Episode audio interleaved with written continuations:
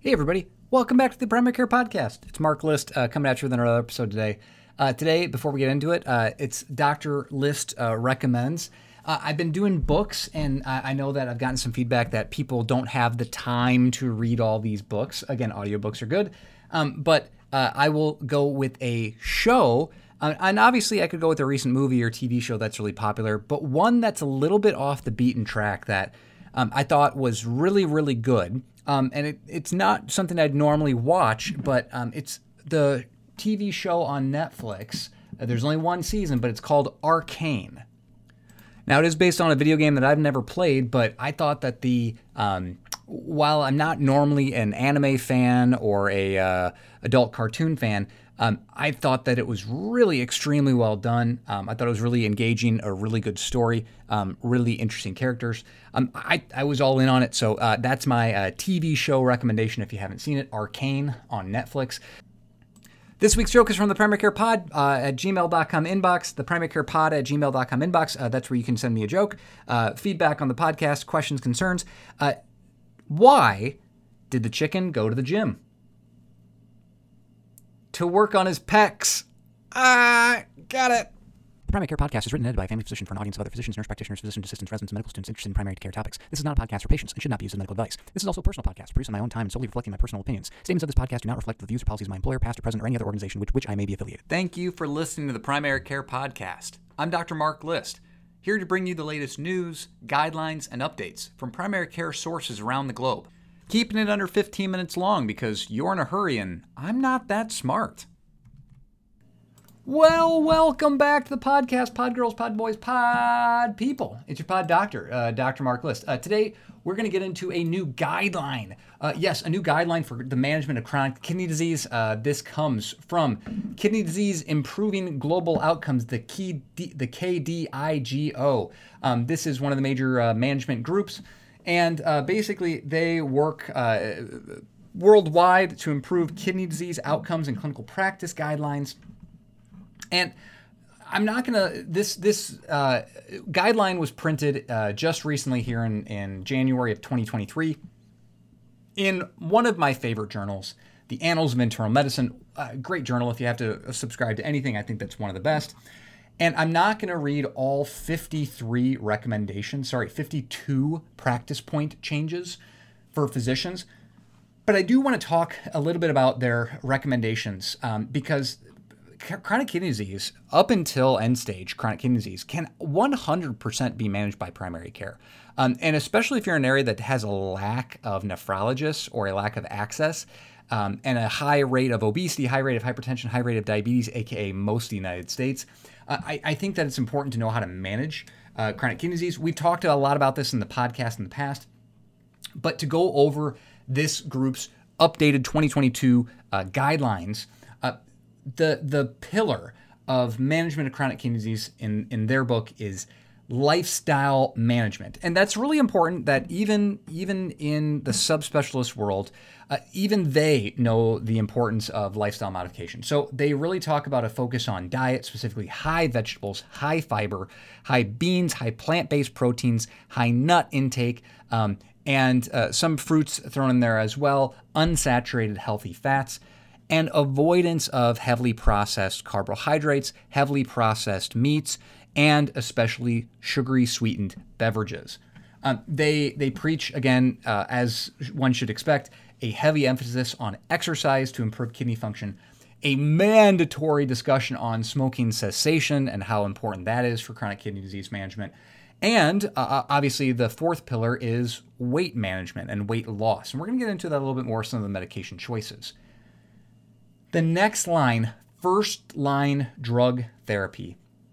You can kind of think about it split into two different categories. Chronic kidney disease due to type 2 diabetes or type 1 diabetes, diabetes in general, versus all other causes of chronic kidney disease, including hypertension, right?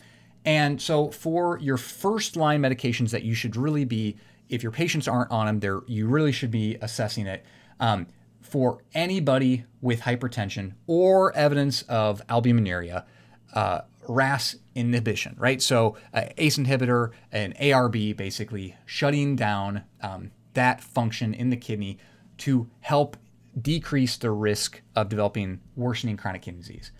Additionally, for all patients with chronic kidney disease, they recommend a moderate to high intensity statin just due to the risk of chronic kidney disease, the risk in chronic kidney disease of developing cardiovascular disease, atherosclerotic cardiovascular disease. They recommend a moderate to high intensity statin. Now, they recommend in all patients with type 2 diabetes with albuminuria / chronic kidney disease on labs that you initiate metformin and continue metformin all the way down to a GFR of 30. Now, as we've talked about on the podcast, you can actually go lower than a GFR of 30.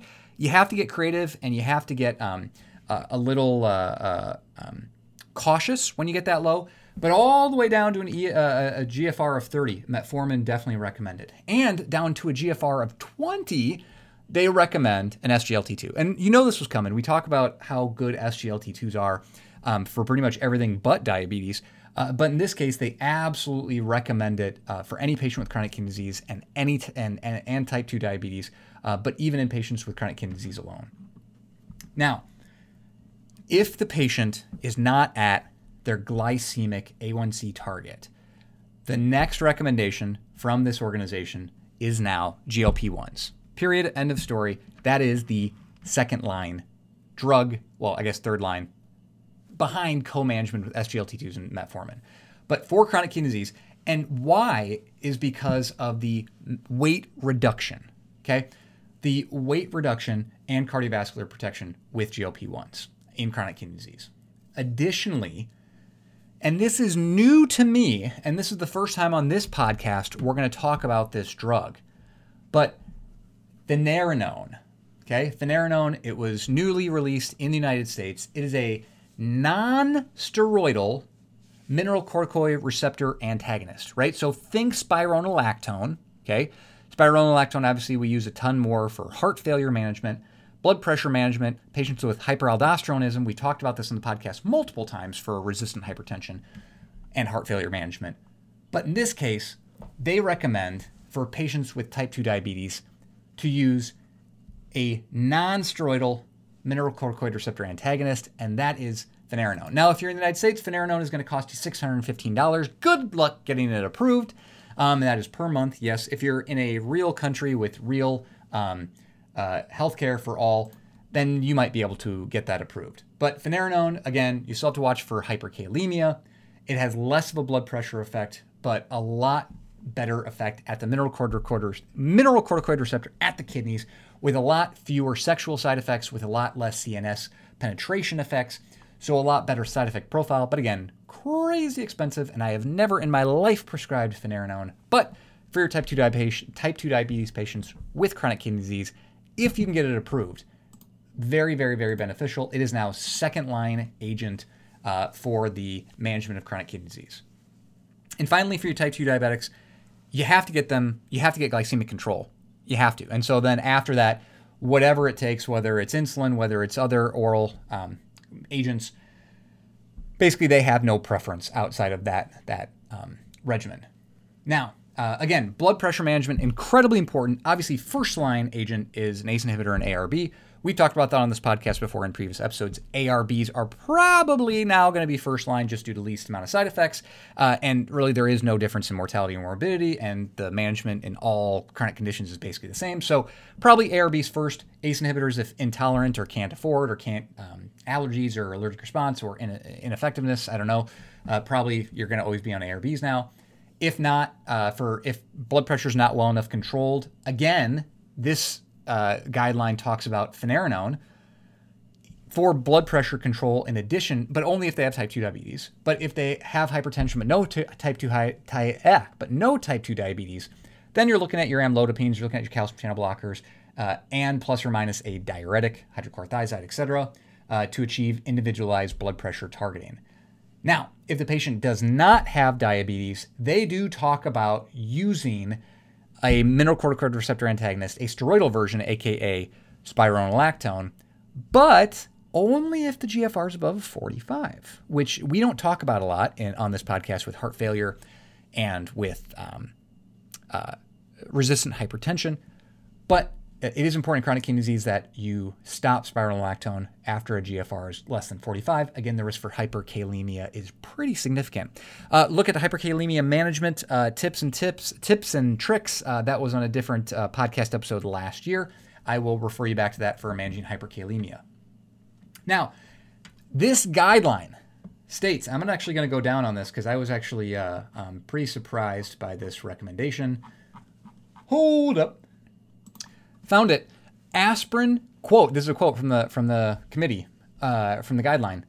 Aspirin generally should be used lifelong for secondary prevention among those with established coronary artery disease and chronic kidney disease, and may be considered for primary prevention among patients with high risk for ASCVD and chronic kidney disease. So even though we're getting away from aspirin for primary prevention for the average patient, obviously patients with a lot higher risk factors, including chronic kidney disease, probably, according to this guideline, should actually be on aspirin, which that is not part of my current management of chronic kidney disease, is to always have the patient on aspirin. So again, nice for me to see some practice change for my own sake here. And finally, the recommendation is that if they are not based, if they have incredible high risk for ASCVD and they're unable to tolerate a statin, consider a PCSK9. We've talked about those in the podcast. They also consider ezetimibe or even fish oils. Again, we talked about those in the podcast in the past, but they think that if you're not in a statin, chronic kidney disease patients have an incredible rate of ASCVD and major adverse cardiac events. Therefore, they recommend trying to reduce risk as much as possible because they are much higher risk than the average patient. Again, there's a ton more little details that I think are beyond the purview of this podcast and primary care in general for managing chronic kidney disease.